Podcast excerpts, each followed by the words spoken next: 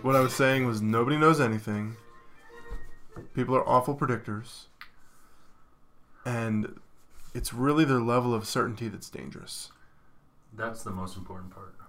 And when they think they know something and they're wrong, they're just not uncertain enough. It, you know, like Trump. Everybody, he had no chance. You know, Nate Silver said he had a 30% chance, like a couple days before, day before. But like everybody thought 30%, that's zero, right? And then some sites said 95.5, but even 5%, that's a two-outer, right? Happens all the time. All the time. Happens all the time. Yeah. It's just unbelievable. But you would think. But I should know the voting. Yeah. Well, I mean, it should be more precise at this point. Yeah, but it's when you look closely at something, you change it. And the analytics on the polling convinced everybody. Nobody needed to vote. You know, Hillary didn't need to come out to vote. I mean, I wonder if there was no certainty. If it just said it's 50-50, what would have happened? If all of them, New York Times said 50-50, all the predictive analytics said that. Yeah. I mean, it wouldn't have helped Trump, that's for sure. Right. Like, you'd rather be the underdog. It's like the voting in American Idol. The finalists. There's always a presumed favorite. Yeah. The presumed favorite often underperforms. And when they think you're safe, they don't vote for you. Because it's voted on by the public. Yeah, those things are voted on by the public. And, you know, it's like if you have a tug of war and you're on a team with 1 million people, what incentive do you have to try that hard? You know, it's just human nature not to give best effort. Thanks, I've been thinking about this my whole life. Because I am the opportunist. We didn't get your voice out there. Remember my study group? My econometrics? No, yeah. No, my corporate finance study group. Gosh, I probably pulled it more than once at Duke. Where you just dropped off pizza for the group? Group of friends, I just bail. You at least brought them food, right? Well, they told me they were gonna like tell the professor if I didn't buy them pizza and cater all the study group meetings because I just checked out and didn't go to class, and that was such a big part of the grade. They were never really gonna do that to me, but I wasn't about to call their bluff. They were right, you know. I mean, yeah. There's a word for it, and I'm not thinking of it. There's a phrase for the person who doesn't give that effort because he knows he can get away with it. But all these words describe me. And anyhow, so I'm dealing with the site launch, and I've barely had time to think about and tweet about or anything these games, but I did watch them. How many times? I watched all of the first game. Who was the first game of the weekend? I'll give you a few minutes to come up with a name. I know Appalachian State was second. Correct. And I watched the first half and a little of the second half. Of which one? The App State game? App State. And I have it taped, and I plan to watch the rest because I know some of the subs got in, and I want to see it. They played well. Good. Yeah. Ah, feel vindicated. That's good. I know, because I sort of felt embarrassed by their performance against Penn State. Vrankovic didn't look that great. And DeLaurier, well, he was like... It's like 45 seconds too fast. Dude, you come in for 45 seconds. He's got that look on his face that he's just lost. Did you see that block shot this last weekend? Yeah, he looked great. I mean, that block shot was something else. You can see his ceiling is high. Oh, my gosh. It's high. Right. 6'10". It's going to get bigger. I mean, remember, going up into the Michigan State game, I want to say he had not missed a single field goal attempt in his career. He's like 5 for 5 all times. Well, yeah, he's just getting. Those are the only shots apparently he's going to take in the offense. Is Grayson Allen draws the double team, and you know that's true. Coach K continues to play the short bench in any game that matters. Only 6 guys against Michigan State. Yeah. But who did they play before Appalachian State? Remind me. William and Mary. That's right. But it doesn't matter. I kind of remember that game now. It's been like almost a week. Should we get the box scores up? Or not really. I mean, there's not really that much to say outside of the. There's nothing to analyze. Good. Yeah. Luke Kennard is struggling with his shot. which I'm fine with. I have total confidence in his all-around game. And he might be mentally weak. Is Luke Kennard mentally weak? Why do you think he's mentally weak, dude? Always plays with his hair. He's OCD. How often is always? Always. If you would watch these games and pay attention, you would see he's always fucking playing with his hair. Duke has a history of anal players. It's not anal. Anal about a peer. I mean, it's clinical. I mean, you were diagnosing Luke Kennard on the podcast. I took abnormal psychology and I can diagnose his behavior. I took that class too. Yeah. Were we in the class together? Was that our one class this semester we took together? I did a summer. Oh, we did take class together. Yeah, Victor Stramberg. Stramberg, and then was that it? I think that was it. I think we took two Victor Stramberg classes together. I think we took Intro to Jazz. No, that was someone else. Never take that. A bunch of losers took that class. All right. I wish I had gone to more of those classes and actually paid attention. I wish I knew more about jazz. I know a little bit. Jazz. Listen, jazz is America's greatest art form. Have you ever watched Treme? Yes. Did you watch it all the way through, or just a couple sample it? Yes. Tremendous. It had its moments. It was beautiful. It was definitely a beautiful thing. Moments. Yeah. It was thick. It was thick to watch. There was a lot going on. It was like a little bit too not like tight. It wasn't about only the narrative. It wasn't like tight narrative. Yeah, it was about atmosphere, music, culture. Maybe a little heavy-handed with some of the political stuff. Was Steve Zahn contractors? Was he the brick white guy, young guy? He was the guy. He was that annoying guy. Yeah. Contractor? No. Steve Zahn was in like High Fidelity with Jack Black working at the record store, I think. I don't know. Little mousy guy. He like his mom was rich in the show, and he was always like passionate about something. He loved. Was he the music guy? Really passionate about me. He was a DJ. Kept getting fired. Yeah. That's Steve Zahn. Yeah, it sounds like you barely watched the show. I'm talking about the contractor, the dirty contractor. Who tried to buy the land. I thought that's who Steve Zahn was. Okay. That guy was nobody. I mean, as an actor, he's not a big name. Yeah. There was one guy. Who cares? The musician who ended up... No, the... We're talking about Tremaine. You know the girl, the violinist? Asian, the half Asian? Yeah, she was beautiful. She was an actual musician. Yeah. Turned actress for that. Her, like, shitheel boyfriend in the show. The drunk? Yeah, he's now, like, the fucking man on Game of Thrones. Yeah.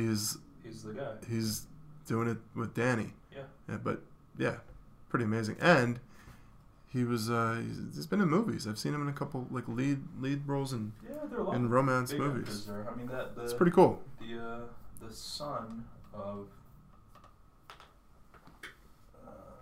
Detective Freeman was... Detective Freeman? You're talking about The Wire? Yeah, but that guy was in Treme. Like, almost the entire cast was in Treme. There was, like, three or four notable carryovers. Detective Freeman was in there. Bunk was so great. Bunk was awesome. Bunk's, like, the most underrated guy on TV, right? He just kills it, and he's such a pleasure to watch. On both shows. Yeah. Amazing. Well, yeah. Well, so is Freeman. Yeah. Anyway, that's true. Freeman's son was, like, a musician in New York who would fly back every now and then for family affairs. He was the basketball player. He was Chief Lambeau. Yeah, dying of asbestos or something. Yeah, incredible. And, yeah. Yeah, his son was a basketball player in the Sean Connery movie. All right. Let's talk about HBO shows the whole time. Let's get on with it. Let's forget. All right. So I don't think we have to we don't need to break down the William and Mary game or the App State game. Touch on it real quick. I thought the team looked good. Are we recording? We've been recording the whole time. When's it going to start?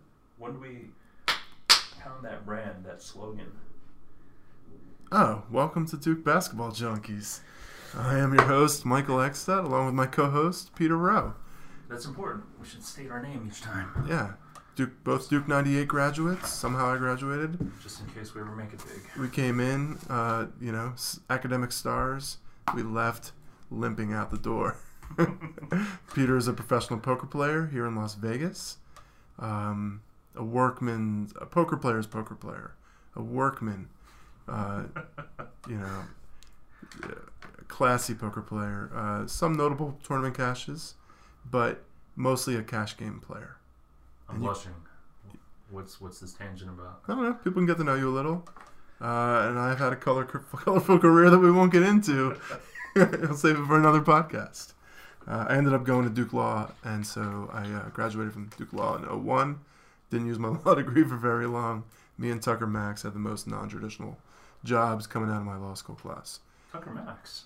Tucker Max. I forgot that name. We'll talk about Tucker Max. I'll tell a couple Tucker Max stories. Is he relevant nowadays? He has this website about publishing your own book. Okay. And he's like in the... But he had that one awful movie, and then he was never heard from again. I mean, yeah, he wasn't going to be a screenwriter for very long. But he wrote a couple of books. Yeah. He wrote... now he's like sort of like a life coach almost, but he's like... like a pickup artist coach? No, he's settled down, I think, a little bit. And he's like really... He's like tight with like the 4-Hour Work Body guy, or the 4-Hour Work Week guy. I forget his name. He has a podcast. I listened to the psychology podcast, and that guy knows Tucker Max. He's like, you know, he's much more, he's very well known, I think, in certain circles. And his intelligence is highly respected. He was like a... In his field. I'm not going to, no spoilers for these stories, but obviously he was a big douchebag. Most people considered him an incredibly big douchebag while we were at Duke Law, and I have some really good stories. I'll share. I'll tease that, and we'll get into it later. And maybe in the off season when we have, podcasts that aren't about games. So back to these awesome games against William and Mary and App State. Did you have any points you wanted to make? It was a while back. It was. Maybe I will pull up the box. Yeah, I mean there were. We always schedule a handful of these sort of easier games to start up the season. It's a good opportunity for the bench players to come in and after sort of embarrassing themselves in that Penn State game, I thought Vrankovic and DeLaurier looked really good against William and Mary and Appalachian State. It looks like Vrankovic got 13 minutes, 2 for 2 from the field, 4 rebounds, so 2 blocks. Yeah, and Vrankovic still seems to me like he's got a very low ceiling, so I don't mind if he doesn't play that much. But DeLaurier, he has some phenomenal plays. I mean, they both sort of make boneheaded mistakes also when they're out there, which is to be expected. But he has some very athletic, blocks. Yeah. My guess is Coach K is trying to instill discipline in DeLaurier before he unleashes him and has him go too crazy on the world. And it might be till next year that we really see him. Really flourish given these freshmen coming in. He had 9 minutes in that first game against William and Mary. I think he had 1 dunk. He had 2 rebounds. Yeah. That was not the game where he had the block. Apparently the block came in the Appalachian State game because he's not credited with a block for that game. William and Mary played pretty well at the beginning of the game, like really good team basketball, backdoor cuts. Yeah. And I did a little Oppo research at the time. And if my memory serves me, they're coached by a former Dean Smith player, a walk-on from like the early to mid-'70s. I think he walked on in 72 or 73. And he's actually had a really interesting coaching career. What's his name? Beats me. I'm kidding. His name... What? And the other guy was Bob McKillop's assistant at Davidson. That was Appalachian State. I didn't do APA research on Appalachian State, so you tell me. Yeah, I don't know. The William and Mary basketball coach is Tony Shaver, and he coached high school basketball for a long time after UNC. He didn't have like a professional career or anything. Yeah. He ended up being like a solid player for them, I think, and he coached. He did really, really well in high school basketball, and he's been at William & Mary for like 13 years. And the last 3 years, they won 20 games each season. So they came in, they weren't a total scrub. Like they're actually a successful, lower mid-major program. So it was a solid win. I thought they played good team basketball. They obviously couldn't hang for that long. Yeah. We were up 16 at the half. That's not like an incredible blowout. We didn't cover the point spread. This Duke team has been pretty bad at covering whatever the line is. Yeah, they didn't cover. I don't know what they are against the spread, but I can't imagine it's better than like 3-5 or 2-6. I know they didn't cover Kansas. I know they didn't cover Michigan State. But I don't really understand why the point spreads are so big, given that Coach K is playing 6 guys. And there's talent on the court, obviously. These guys are experienced and good players, but they're not, some of them are workmen, They're not, extraordinary. There's no... Yeah, but also I haven't got... There's no Okafor on this team. I haven't watched a game where it seemed like everything was clicking, either Luke struggling or Grayson struggling or... Yeah, Grayson's been playing through injuries, I guess. Yeah. He looked really good against Appalachian... Huh? The first half of the Appalachian State game. Yeah. And he started stepping back on three-pointers. Yeah. And he had some nice drives and nice dishes. His dish game is getting there. Elevated, big time. Yeah, pretty good. And it was nice to see his three-point shot falling. It's just so beautiful. He could just sort of be a three-point specialist, even though, obviously, he's got way more talent than that. Yeah, his floor in the NBA should be, just a guy you station at the, outside the three-point line, and he can swing the ball around, and he can handle a little occasional drive, but three-point, standstill shooter, because he's a great catch-and-shoot player. Right. But potentially, he's a better athlete than that, and he. Yeah, pretty phenomenal athlete. I'm not sure how. Obviously the athletes are so much better in the NBA. Yeah. Yeah, I think they actually played really well in that first half against Appalachian State, and I thought they played really well for stretches of some other games this year. Rhode Island, those guys stepped up, played well. Yeah, I thought Rhode Island. They made Rhode Island look not that great. Right, but I think Rhode Island started off slow. I think it's easier to play with a lead. You have an 8-10 point lead, you're looser. Now we're going backwards to the Mohegan Sun. Yeah. So I think we agree. There isn't too much to go into on William and Mary. And I liked watching them play. We can talk about Appalachian State for a second. In my mind, they were both sort of solid, really good wins. The game was never in doubt. We won by, 20 or 30 each game? Well, we won by 21 against William and Mary, won by 35 against Appalachian State. Okay. Yeah. And we were up 21 at halftime, so there was a little more separation. We actually scored 55 points in the first half. Against Appalachian State? Yeah. Yeah, I mean, it was a bit of an onslaught. Well. The bench came in. I thought the bench played well. I thought the only really troubling thing was Luke Kennard shooting. I think he went maybe one of 8 from 3, 1 of 5, 1 of 8, 1 of 7. Collectively in the last 3 games, he's something like 3 for 20-ish. And it's tough. It's tough to know how that's going to affect him mentally, or if he can just shake that off. I actually think he's playing with a lot of confidence, and the fact that he's still willing to shoot 8 3-pointers in that game. I mean. Some of them were bad. I don't think he has a conscience about it. I think he's... Yeah. I mean, last year, too, I just felt like he carried himself with a lot of confidence. Even when he wasn't shooting well, he continued to shoot. And I'm really up on Luke Kennard based on his early play. Yeah, the good thing for him, for both him and Grayson, is that if their three-point shot's not falling, they're both so good at dribble penetrating and getting, a 10-footer, a 12-footer. And I think Kennard has... earned a lot of points in the last 3 games doing primarily that, because he's been struggling so tremendously from 3. The bench got in more. I didn't watch the second half, because I couldn't, because I'm not dedicated, but you did. And I've been, anxious for some of these guys to get minutes. They were up, apparently being up 40. Coach K can go into the bench for more than 5 or 10 minutes per play. Jack White came in and he was pretty athletic. Showed some moves. I mean, obviously he's not going to get very much playing time this year, but he had his moment. I felt like the bench really played well. DeLaurier played 15 minutes in that game. He's our favorite what-if player. He had 2 blocks. He was 1 for 3 from the field. think his first two misses in his Duke career. He's just showing these little flashes that we like. Okay.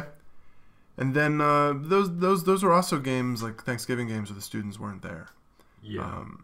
Saw a bunch of old people in the stands. The band is filled with, you know, middle-aged people. It's always awesome to see.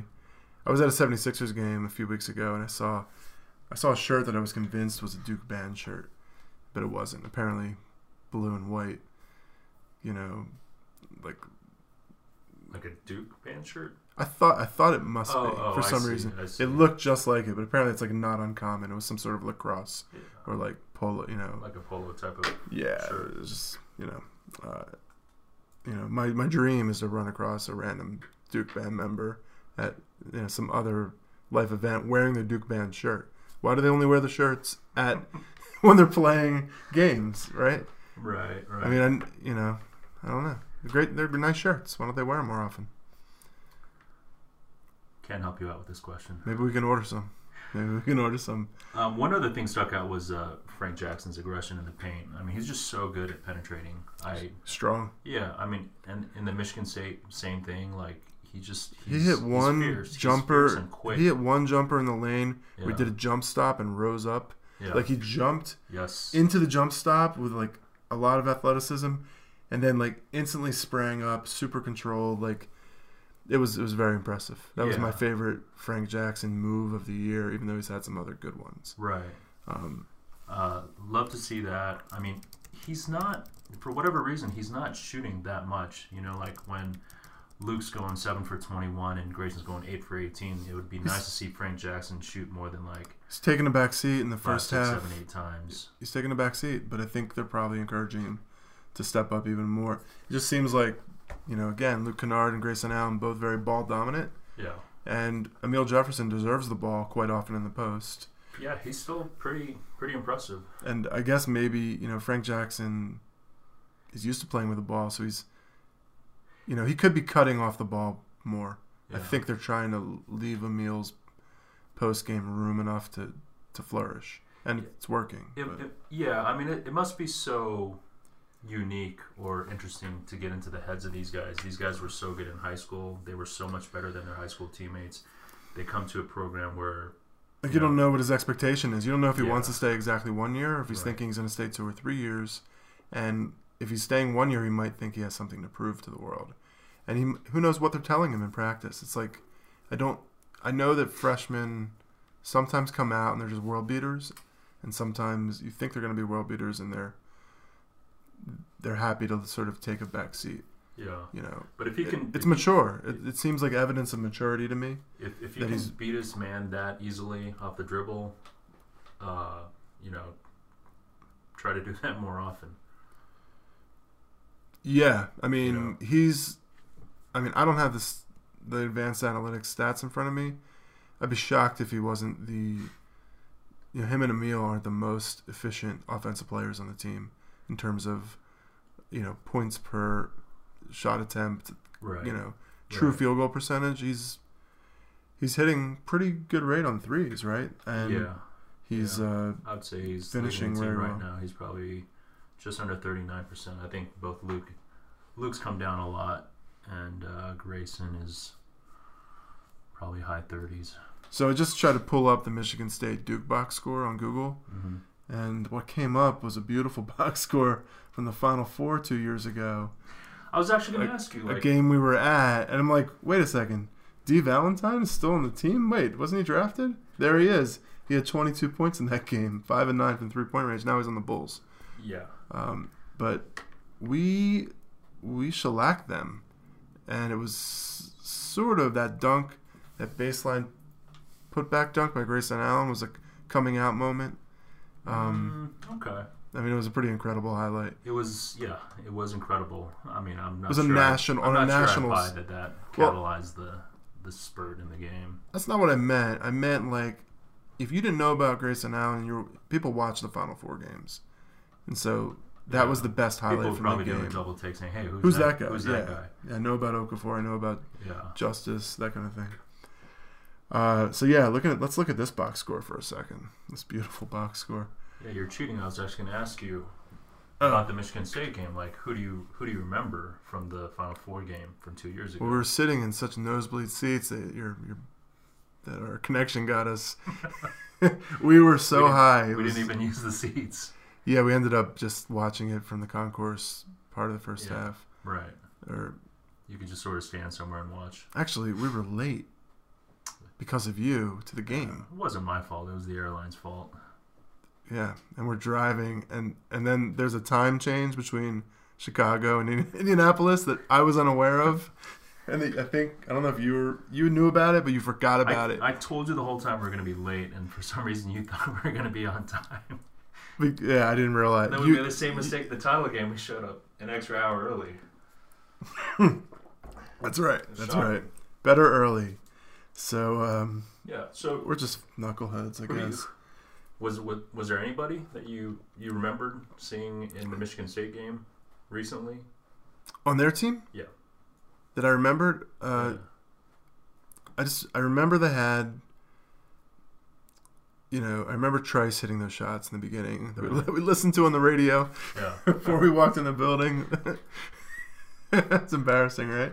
And then, I remember Dawson being really good. I remember Valentine. They're not on the team anymore. Right. But the guy who is Lou Rawls. Lou Rawls. Some nerd. Yeah, I don't remember being super familiar with their roster then. Yeah, but I think he's the only carryover. Significant carryover. I don't know if somebody's on the bench. Like, Izzo's playing a lot of freshmen.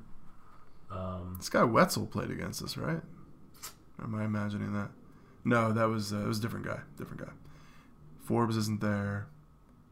Yeah.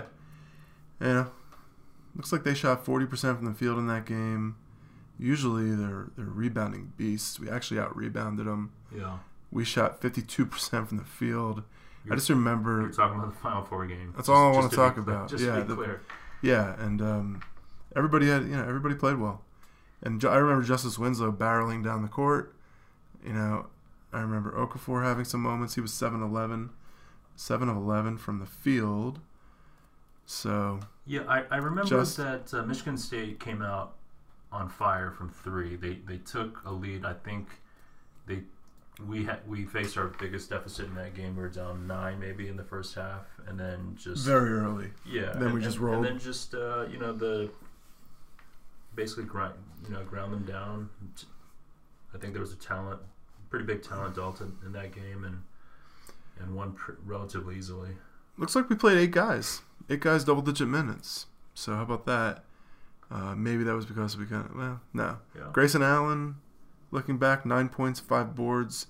Went to the stripe 6 times, even though he's only 2 of 6 from the field. So pretty good. Anyhow, let's get back to the Michigans. Apparently, Coach K has an incredible record against Michigan State, and just...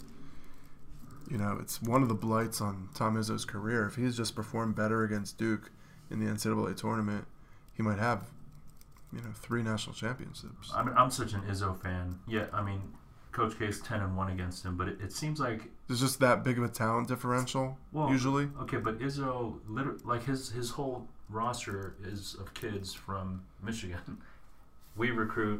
We cherry pick from the entire country. It seems like Izzo's almost exclusively Michigan, because who wants to play in East Lansing? So, it's not exclusively from Michigan. It's not exclusively, but it does seem like all their kids are from and they've had a lot of talent over the years, but from Michigan. But the overall level of talent isn't what we have at Duke. They tend to have less big name players. Right. Draymond Green is the best NBA player out of there. But even that team that won the national championship, Draymond Green is one of the best 10 or 15 players in the NBA. Zach Randolph, Jason Richardson. You'll take Zach Randolph or Jason Richardson's career over Draymond Green's? Draymond is so early into his career. I mean, I grant you that he's going to be a Hall of Famer. He's a super unique. Yes, super unique player. Like his profile is super unique. Zach Randolph was a max player at his peak. Jason Richardson got a big contract. Randolph's career might be pretty impressive. I mean, I agree. He didn't have the impact on the game. Yeah, Draymond's probably going to be better, but I mean, my point is that Izzo seems to work with recruits just from Michigan, which makes what he does even more impressive. Like, I want to say that for 20 years he was able to tell every recruit, like when he's sitting in the living room, hey, I've never coached a kid who I didn't take to the Final Four, which is absolutely astounding given that he's recruiting in such a small pocket of the country, whereas we seem to cherry pick out of the McDonald's All-American game. Yeah, and he runs a clean program, you know. Yeah, I mean, they're always impressive. They always seem to play their best in February and March. Never want to play them in the tournament. They're big, they're defensive, they rebound, they grind. And, you know, Miles Bridges looked pretty impressive. He showed flashes. He looks talented. A lot of the commentary after the game was that Matt Jones, despite shooting 1-for-7 or 0-for-7, you know, shut down Matt Bridges. Do you buy into that narrative that Matt Jones is that good defensively? Like, I don't. I think it's really easy. Like, he's one of the best defensive players in the country. I don't think he is. I think he's a good on the ball defender. Yeah, I think he's very good. He's the best on the ball defender we've had over the last couple of years on the perimeter. I mean, it wasn't Quinn Cook, you know. Matt Jones guarding guys out there, making life tough for him. Is he? I don't think he's like world class. Like he got credit in the title game against Sam Decker. They were saying, oh, Decker struggled because of Matt Jones. I mean, Decker missed a lot of wide open threes. And I remember looking up Decker's stats after he sank a bunch of threes against Arizona just to see how good of a three-point shooter was. He wasn't that good. He was like a 32, 33% three-point shooter who just got lucky and caught fire. Well, who would you compare Matt Jones to favorably or unfavorably from the last 20 years of Duke basketball in terms of like who? Perimeter defenders, you know, guys that could guard multiple positions that aren't sort of big men? David McClure. You think David McClure is the comparison? Are you kidding me? David McClure was very good. Very underrated. man. Like you're thinking Shane Battier? Like Battier was like bigger than Matt Jones. Like he wasn't quite a perimeter, like, even though he could. Battier was perhaps the best defensive player in the country. And I think he was named the best three consecutive years. Matt Jones is not that. Yeah, I don't think anyone thinks he's that. But it seems like there's just a lot of talk from Coach K as well as from Tom Izzo that Matt Jones is this all-world defender. He just seems a little too loopy and not quite athletic enough to be that great of a defender. He bears down on people, and he's very, very focused. And he knows the team concept, and he's a leader on the floor, especially on the defensive end. So I think people want him to be one of the best defensive players in the country, and he's got credentials because he's won, and he's played. You know, he's gonna have one of those stats. How many games he played at the end of his Duke career? It's gonna be a lot of games, a lot of wins. He's a winner. Not taking that away from him. Do I think he's one of the best 5'10" perimeter defenders in the country? I don't know, but it would surprise me if he was, you know, really the best or close to the best. He seems like a very, very good college defender to me. Yeah. You know, who's the guy on UConn that they stuck on? Remember when we lost in the 99 championship game? There was like a big brother, little brother kind of relationship between one of the UConn guards. I vaguely recall this. You know what I'm talking about? The name doesn't, but I definitely know who you're talking about because he was the big brother to Will Avery, and he sort of had the responsibility of guarding him. Yeah, why do I not remember his name? I remember the little fat stack. Ricky Moore, yeah. Ricky Moore was great offensive game in that first half. I think he single-handedly kept them in that game. Yeah, and he rebounded a lot for his size. Like, I remember him as being, like, an amazing defender, but I might just be remembering sort of, like, a run of games in the tournament that year. But I think, you know, maybe there aren't just that many great defenders in college. Kids come in with pretty boy games, being only concerned about offense. You know, I like the guys on Kansas playing defense, and I like, you know, Michigan State usually has some really good defenders. Yeah. But yeah, I mean, I don't think we're qualified. We don't know enough about the college basketball personnel across the country yet to say. But yeah, I think we both agree the superlatives might get a little out of hand. That said, pretty good. So yeah, Jay Billis threw that in, and it's like it's a given. And maybe it is. I don't know. He threw what in? That superlative, one of the best lockdown defenders in the country. Yeah, when he made a steal. Yeah. Right. Let's talk about what's really important. The big Bojangles graphic on the Duke scoreboard. It's bow time. I mean, every time I watch a Duke game now at home, I got to think about Bojangles and what that place did to my stomach for all those years. And they've like really cleaned up their image, I guess.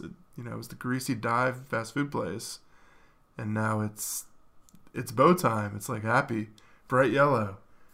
It used to be orange. It used to be like burnt orange, with an orange roof. Now they're selling like, chicken nuggets and chicken strips for kids. It used to be spicy Cajun chicken, dirty rice. What's it now?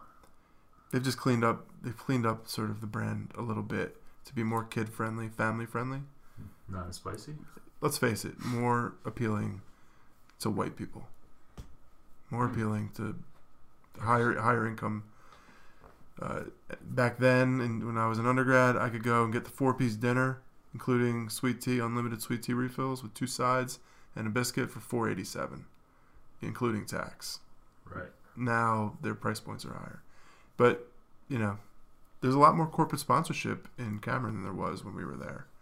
There's like ads on the sideboards. Have you noticed? I have not noticed. Yeah, there was nothing. It used to be just. There was no electricity in the press row. It was just like wooden blue blocks that they sat on. Yeah. Then they get trampled when they'd rush the court. Like every 30 seconds, the ad changes. Yeah, I mean, I don't blame them for doing that. Yeah. I mean, how do you turn down money? Well, I mean, the Duke brand itself. I mean, does it hurt the Duke brand at all? This purity. Is it supposed to be like a church in there? I bet you. I mean, isn't the NBA talking about having ads all over the jerseys of the players? Yeah, this is Cameron Indoor is like different. It's a sanctuary there. Arguably, there's a few places that are left. So that's what I wanted to talk about the game, Bojangles. I wanted to mention this before we get into the actual gameplay. The last non-conference home loss they mentioned in 2000 to St. John's. You were there. I was at that game, and I remember it well. And I took it. The last one was in 2000. Yeah, it's amazing, right? Okay, it's pretty. And like, we were a big favorite over that St. John's team. They weren't that talented. Yeah. I mean, they had talent, but they weren't that talented, and we were pretty talented. I remember I took a good friend of mine to the game, and we sort of shifted from the grad student section to sitting with my fraternity buddies. I guess I should mention I was an AE Pi. And it was just going to be this awesome night, and St. John's beat us, in a very, very tight game, like almost at the buzzer. Yeah. If I'm remembering it right. So yeah, it's funny. They bring it up all the time, and it's always a bad memory for me every time they bring up the fact that we've been undefeated against non-conference opponents, and it's a little bit of a cheat. Like, we've basically played 10 or 20 tough games, but they're not that tough. Right. It's not like we're playing Kentucky at home, right, or Kansas at home. Michigan State counts, although this year they're young, so they started 4 freshmen. Michigan State did. Yeah. Yeah. And they played more talented. Yeah, they're very young. They don't have any like sort of veteran stars. That kid Miles Bridges, very impressive. Yeah, athletically. He's out for a couple of weeks with some type of ankle sprain. Oh, yeah. Yeah. But he's supposed to be, one of the top 10 players in the country. If he develops well, it could potentially lead to. The Sparties deep in March. Matt McQuaid was the only non-freshman. Seemed a little spazzy. The white guy who was. He had a terrible game. He must be a better player than that to start for them. Yeah. But I'm gonna have to watch a little more Michigan State and like, you know, later on. Couldn't help but think this guy is dragging the team down. He didn't do much. Matt McQuaid. Yeah, and, you know, he didn't play that much. It says he played 19 minutes, but we were picking on him. We went at him on defense. Yeah, they came out. They played well for a while. I mean, they played real well. It was, what, tied at half? I've heard that... I didn't think we were shooting that well. Yeah, we were saying it wasn't really that well-played game. But I thought it was a pretty well-played game. I disagreed a little. I feel like that's a fingerprint of Tom Izzo teams and games. Like they play ugly. Yeah, like a lot of these tough Big Ten schools, like it's going to be rugged, it's going to be low-scoring, so... From an optic standpoint, yeah, it's going to look like a poorly played game. I mean, I don't know. I thought the game was, you know, halfway through at halftime, was a little bit worried, and then we got some separation. Tight game. I didn't really have any doubts. Didn't have doubts? I mean... I didn't have a lot of doubts. Anything can happen in 20 minutes. Anything can happen, but at home, you know, I thought we were good. Like if our starters get into foul trouble, like Chase Jeter comes in, he doesn't really add anything, you know. We shot really poorly from three. Yeah, you know, we ended up being 7 of 26 from three, and there were some Grayson Allen late 3-point shots. To up a little bit, yeah. Yeah, so like it's surprising that they're struggling so much shooting from home. Like those rims in Cameron are so soft. Yeah, I wonder if it's just the quality of the opponent, the names on the jersey, some of it. I think we still have to talk about the fact they're only playing 6 guys. Yeah. You know, 6 guys that nobody else got a minute. And Luke Kennard and Matt Jones played 40. Grayson Allen played 37, and they're acknowledging that he's a little injured, I think. Yeah, you can still see that he's limping. He's limping. Yeah, he's gimpy. And, you know, I still think it's a mistake. I don't think it's that important to prove something right now, but to be so gung-ho to win all these games. Yeah, not that they shouldn't try to win, but we've been through it on the other podcast. Right. But, you know, some of those guys played well in the previous games. I don't know why they can't play a little bit. A couple minutes in each half at least, you know. Yeah. A couple of the guys lengthened the bench. But, yeah, Grayson ended up playing really great down the stretch, separated. Emil continues to just be efficient and just... He's good. Solid. He's really good. He's better than you thought. Still travels a little bit. He drags his foot. Yeah. He drags his foot. He, like... I love how when the calls are made against him, like, he always goes to the ref and he asks... He can't believe it every time. Well, he politely asks for an explanation, like, what did I do? How can I prevent this in the future? You know, like, I remember he did that 2 years ago. He's polite. He works the refs, but he does a double take almost every time. I'm getting a little annoyed. He is traveling. These are travels. It's either he's, like... He's doing it two ways. He's either thinking about it and, like... taking a little extra step as he like preps his move, or he's just going too quick. But he's traveling in two different ways that I've noticed. I don't really get it. I don't get how a player's been playing his whole life and consistently travels. It's my only complaint about Emil so far. But when I played, I didn't travel. Maybe I just wasn't fast enough to travel. Right? Probably not. That's an interesting point. Like, it's the rules of the game dictate what you can do with the ball. Pretty simple, right? Like, the guys that take that quick first step and travel, like, consistently, you know, Ricky Price. Yeah. Yeah. Because it's probably, like, a grayish area. Some refs let them get away with it. It is. Sometimes that's a bad call, too. It's like the refs saw someone that was too quick, and they just ding them for it. You know, I guess Emil won't have that problem as much in the NBA. Although, nowadays, the NBA is calling travels tighter. So, yeah, Grayson Allen, I have a note that Grayson Allen bumps his head. He bumped his head into the knee of, like, Emil or Chase. I was a little worried he might have a concussion at that point. I remember thinking. He did? No, I didn't. No, I don't think he did. Yeah, I don't think the contact was that significant. My initial impression was like, yikes. I thought he hit his head on the floor, and then they showed the replay. He hit his head on the lower leg. Yeah, I didn't think that much. It was Chase Jeter's. Yeah, it was either Jeter or Jefferson. The really weak spot, you know, if we want to pick something out that was a big problem, was the transition defense.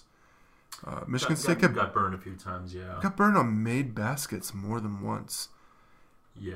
And I'm not sure whose fault it is, you know. We don't have, like, the game tape. I only watched the game once, but it kept happening, and it was troubling. It maybe there were, you know, might just be some, you know, lack of awareness. But I think again, it might go back to this. They're only playing six guys, and they're tired. They're conserving energy where they can. Yeah. Yeah, one other thing that sort of raised an eyebrow in terms of potential causes for concern, rebounding against the top teams. You know, I think we've rebounded well against lesser teams, but against Michigan State and especially against Kansas, it looks different. Yeah, we're getting out-rebounded. Like, not significantly against Michigan State was 39-33, but Kansas definitely out-rebounded us. And if the other team has, like, two or three bigs and we're playing four guards and one big, that could potentially be an issue. I'm going to ding you here a little bit because team rebounding can be deceptive. They had 39 rebounds. We had 33, so that's six extras. But we had a lot more possessions than they did, right? So we took 66 shots. They took 55. Even though we made more shots, we scored more points. They turned the ball over. We missed 36 shots. They only missed 28. And the defensive team usually gets the rebound. Right. So there's essentially eight extra possessions. Yeah, eight extra missed shots, opportunities to rebound. The fact that they only out-rebounded us by six, you know, there's some counter-argument to what you're pointing out. When we shot 11 times more. Yes, exactly. Yeah. And, you know, I thought Emil rebounded pretty darn well, actually. And he's a good rebounder. Yeah, he's a good rebounder. I mean, he's always pretty much right at double figures, and I think Luke and Grayson are... His rebounding rate compared to the team to total rebounds is pretty high. He's pulling down a lot of those rebounds now that Marshall Plumlee's gone. Marshall Plumlee's not grabbing a lot of rebounds for the Knicks these days. But I saw he got some minutes the other night in a blowout. I saw he got a lot of minutes one time. Yeah. I mean, good for him, man. I never thought he would be in the NBA. So shocking. I mean... He's actually one of a few. I thought it was a joke when Shavlik Randolph declared himself eligible after his junior year. Here's a guy who's averaging literally four points and 3.5 rebounds a game, and he was a number one recruit. You know, Michael Jordan wore his jersey. You know, at one of his high school games, he showed up wearing his. I mean, Shav had talent, and that 2003 title game or semifinal game against UConn with Luol Deng, 2004. That tournament, he showed flashes on defense, especially rebounding and blocking shots. Yeah. He caused people problems. Right. And it was just amazing he didn't put it together more while he was at Duke. And then he goes to the NBA, and he shows flashes there. And if it wasn't for injuries, he would have had a really solid role player career in the NBA. Sort of like Josh McRoberts. I mean... Josh McRoberts, but we'll talk about Josh McRoberts another day. I don't want to get into Josh McRoberts, man. Talk about potential. I don't know exactly what. I don't know why he hasn't done better. I don't know why he wasn't better at Duke. I don't know why he leaves me feeling so uninspired. I felt like he's like a 6'9" power forward body, but he played like he was a 6'3" off guard. He didn't want to do the dirty things, although he was such a great passer. He had such a good like all court game, you know. All right, we'll get into our Josh McRoberts on some of these off-season podcasts. I could talk for 20 minutes about Josh McRoberts. I don't think everyone. Sure, I'm sure everybody's looking forward to that. Tucker Max stories and Josh McRoberts frustration. Those are some of my least favorite Duke teams. And my ex-wife used to watch the games and like be like, that guy isn't hustling, you know. You know, Josh McRoberts. My ex-wife loved hustle. Yeah. All right. My new wife doesn't watch the games. She doesn't care. And all right, so my only other note on the game that I had was Nick Ward. Nick Ward in the post. I thought the guy was really good. 5 of 7 from field. He scored 11 points. He only played 14 minutes. I don't know why this guy isn't have a more featured role. He just looked really good. We didn't have an answer for him, actually. Was he scoring in transition or was it post back to the basket? Solid post play. Yeah, just really strong. And we had an issue with that guy off the bench for Kansas. I should know his name. Zubike, yeah. I saw he started. His numbers aren't great, but you can just tell it's just he's raw, big, talented, big, meaty, heavy, strong. Big guys are going to give us problems until Bolden comes in as the answer. Bolden and Giles. Bolden's the guy who's going to guard those guys. He's got the length, but yeah, I think that's a theme. Transition defense, people movers inside. Because Emile, as good as he is still thin. He's strong for his build, but, you know. Yeah. So it was a good win. You know, good solid win, a good test. I know Michigan State has 4 losses on the year, and they're young. So we can't pat ourselves on the back too much. And there was, you know. But we usually win in the Big Ten Challenge. Did you have any other notes from the game from Michigan State? No, not really. Impressive second half, you know, when the game was on the line, came through. Yeah, stepped up when they needed to. Luke Kennard had 20 points, and he was 8 for 18 from the field, despite his 1 for 7 from 3, so that means he was 7 of 11 in his mid-range and yeah, his mid-range game. His mid-range game is just really nice. It's just so money. I mean, hyperbole, he almost never misses, seems like. Seems like very high percentage shot, and he's playing well in defense. Yeah, he's not a defensive liability at all so far this season.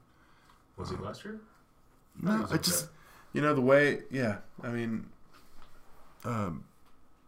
he's just a good all around player. Emile had a really good game, 17 and 13. Grayson had 24 in the end after a terrible shooting first half.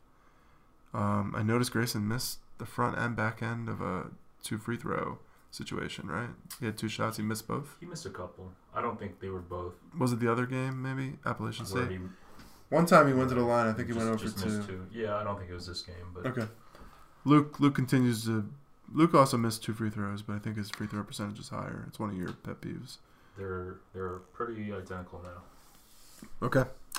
And, yeah, hopefully some of these freshmen come back in the next week or two. We keep talking about it. They're wearing warm-up jerseys. They're coming out and warming up. Yeah, I feel like Jason Tatum is still a ways off, you know? Like, he can't even warm up with the team. I think that's a little troubling. Well, it just might be the type of... I mean, we really don't know. We just don't know. Yeah. What's going on this week? We have a game this Friday. We have a game tomorrow. We have a pretty easy game tomorrow against Maine, and then early next week we have which should be a pretty good test against Florida, which is ranked 24th currently. And then the most important game is the following game, UNLV. Important because we're going to get to go to it. T-Mobile Arena. Yes. Taking a look at the team picture of the main guys. It's actually a pretty entertaining picture. Let me tell you. Danny Evans has a really nice energy and smile. He's right in the middle of it. And number 10, Wes Myers, is rocking this like big headband. These guys look like they're having fun in their team picture. They look like a nice group of guys. I mean, I think they're 2 and 5. I can't imagine they're... I'm just saying, they look like nice guys. I hope they play something like 35, 40-point favorites. I just hope these guys play well when they come, and the game is at least a little interesting. You talking Maine? Any team that comes in. Yeah. I want them to at least play well in the first half. Have you been watching any other games? I saw some of basketball? Aaron Fox's triple-double. I've seen some of Malik... De'Aaron Fox. I saw Malik Monk's shooting in a game where he just was on fire. I haven't gotten a chance to see Fertz on Washington. Have you seen him? I have not, but he is currently the number 1 projected. That's the guy. Choice. The Sixers need a point guard, and I'm a Sixers fan. Three out of the top 4 are point guards. The Sixers need to get one of these guys, hoping they don't win too many games. Don't worry. You don't have to worry too much. Well, no, Embiid's minutes restriction is coming off, and I would like to get into... It's not coming off. It went from 24 to 28. Yeah. That's not coming off, though. Well, it's going up. Right. Yeah, you can play more. 28's a lot closer to what you'd want him to play, ideally. One topic I'd like to get into on one of these podcasts during the season here is this whole Embiid and Okafor situation and Nerlens Noel, because Okafor is one of my favorite recent Duke players. And I enjoyed watching him play so much last year, and I was hoping he was going to take a step forward instead of back. Yeah, and I'd like to get into it. You know, I have some thoughts. Okafor, there are some excuses that can be made, but it's very clear Embiid is the guy there if he's healthy. That dude is large and in charge.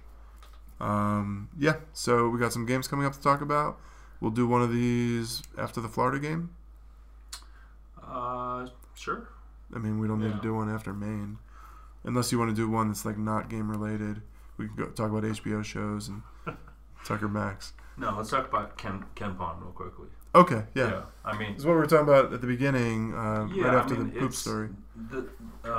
Like predictive analytics has really entered the vocabulary of sports.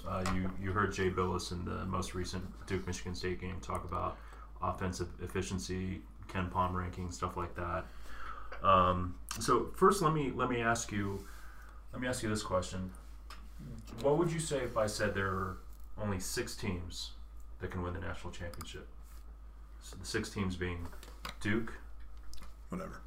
We are approaching an hour, but we'll let's have the discussion. We're here. Huh? 15, 20 minutes. What's that? The first 15 minutes. The first 10 minutes we're recording. A lot of it's not something we're going to use, but we are going to come in. Maybe it's fine. I mean, who cares? Nobody's listening. We can go as long as we want. Surely, I'm pretty sure nobody's listening. At this point, yeah, I mean.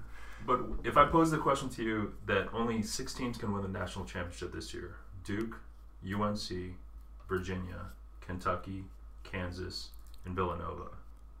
And maybe. Wait, was North Carolina in there? Yeah, UNC. Okay.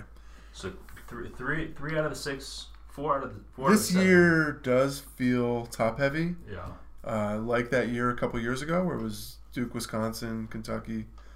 Like those were 3 powerhouse teams. Right.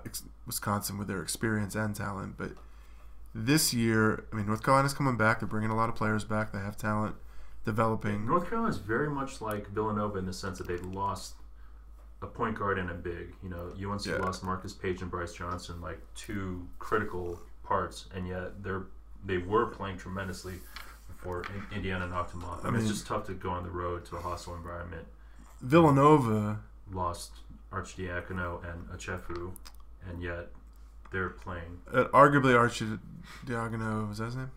Yeah. He was great for that team. He was obviously one of the leaders, but it's potentially the guy they're bringing in for him has a higher ceiling.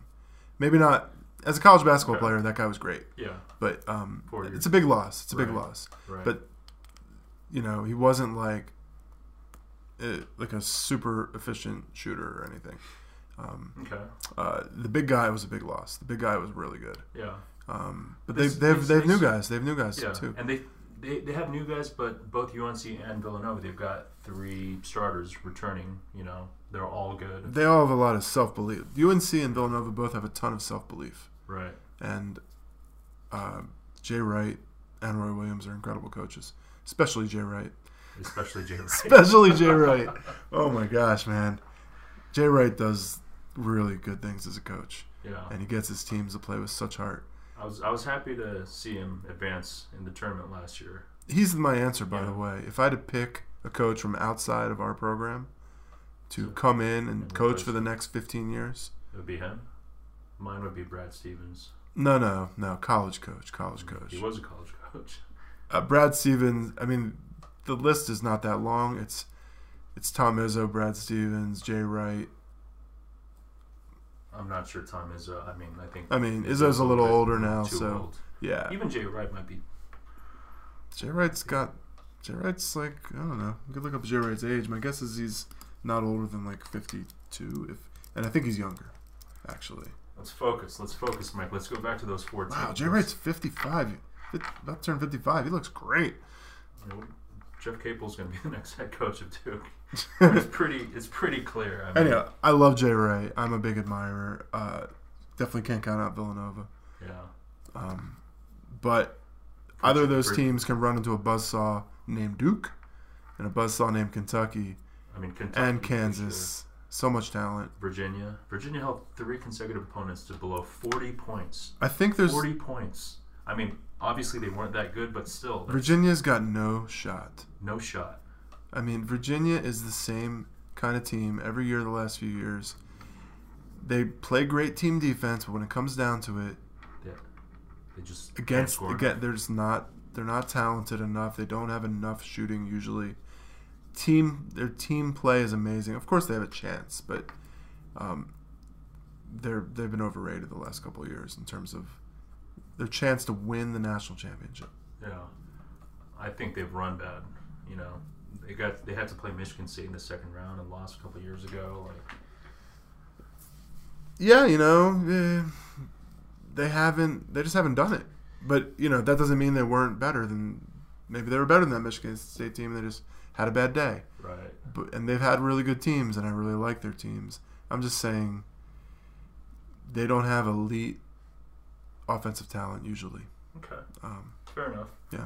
Yeah, but to go back to my point, Ken Pomeroy is some mathematician who comes up with all these measurements for college basketball teams. And those are the top six teams. Duke has been pretty much number one the whole season. And what he does is he measures how many points your team would score. I mean, adjusted for... So we're number one without our super trio of freshmen. Right, which is pretty impressive, you know? Like, we're playing very efficient basketball. There's no doubt about it. Yeah, like, and without even shooting that well, I think. But this team without those three guys, I don't think they're winning the national championship. They could. I mean not that it's always possible. We always have a chance. We always have enough talent to have a chance. What's interesting this year is how much high-level talent is in the freshman class. Like this guy Fultz, I mean, his team isn't good enough. Yeah. He's looking like a Ben Simmons kind of like season. But there's other guys out there. There's a lot of talent. And you just don't know at this point in the season. You don't know. Yeah, you're collecting data. We're like 7, 8, 9 games into the season, so we have more data to work with. But I agree with you. It's still young. And I like that these top teams are sort of playing each other to sort of measure each other. It feels like one of these teams probably it'll be a couple of the 2 or 3 of these teams will be in the Final Four.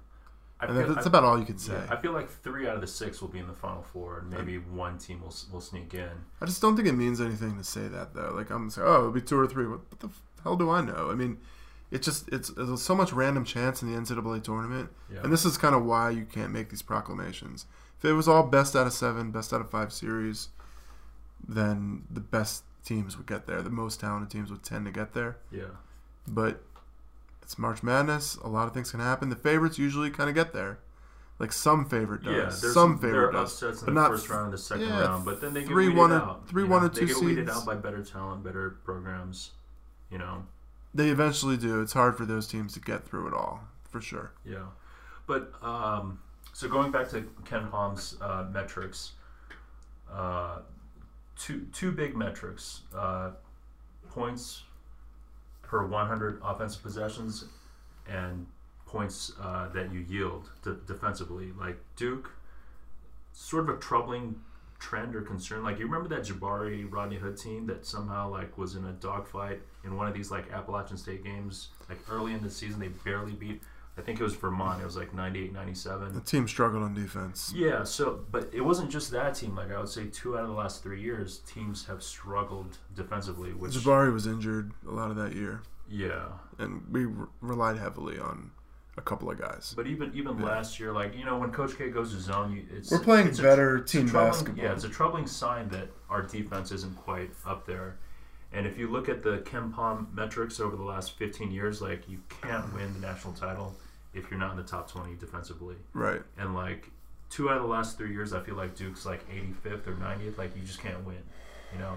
So, currently, they're barely in the top 20 defensively, and that's something to keep an eye out. Just this team looks pretty good defensively, but it might just be because we've had a bunch of easy games so far. Marcus Bolden, Jason Tatum, and Harry Giles. It's, like, we're not even looking at the team.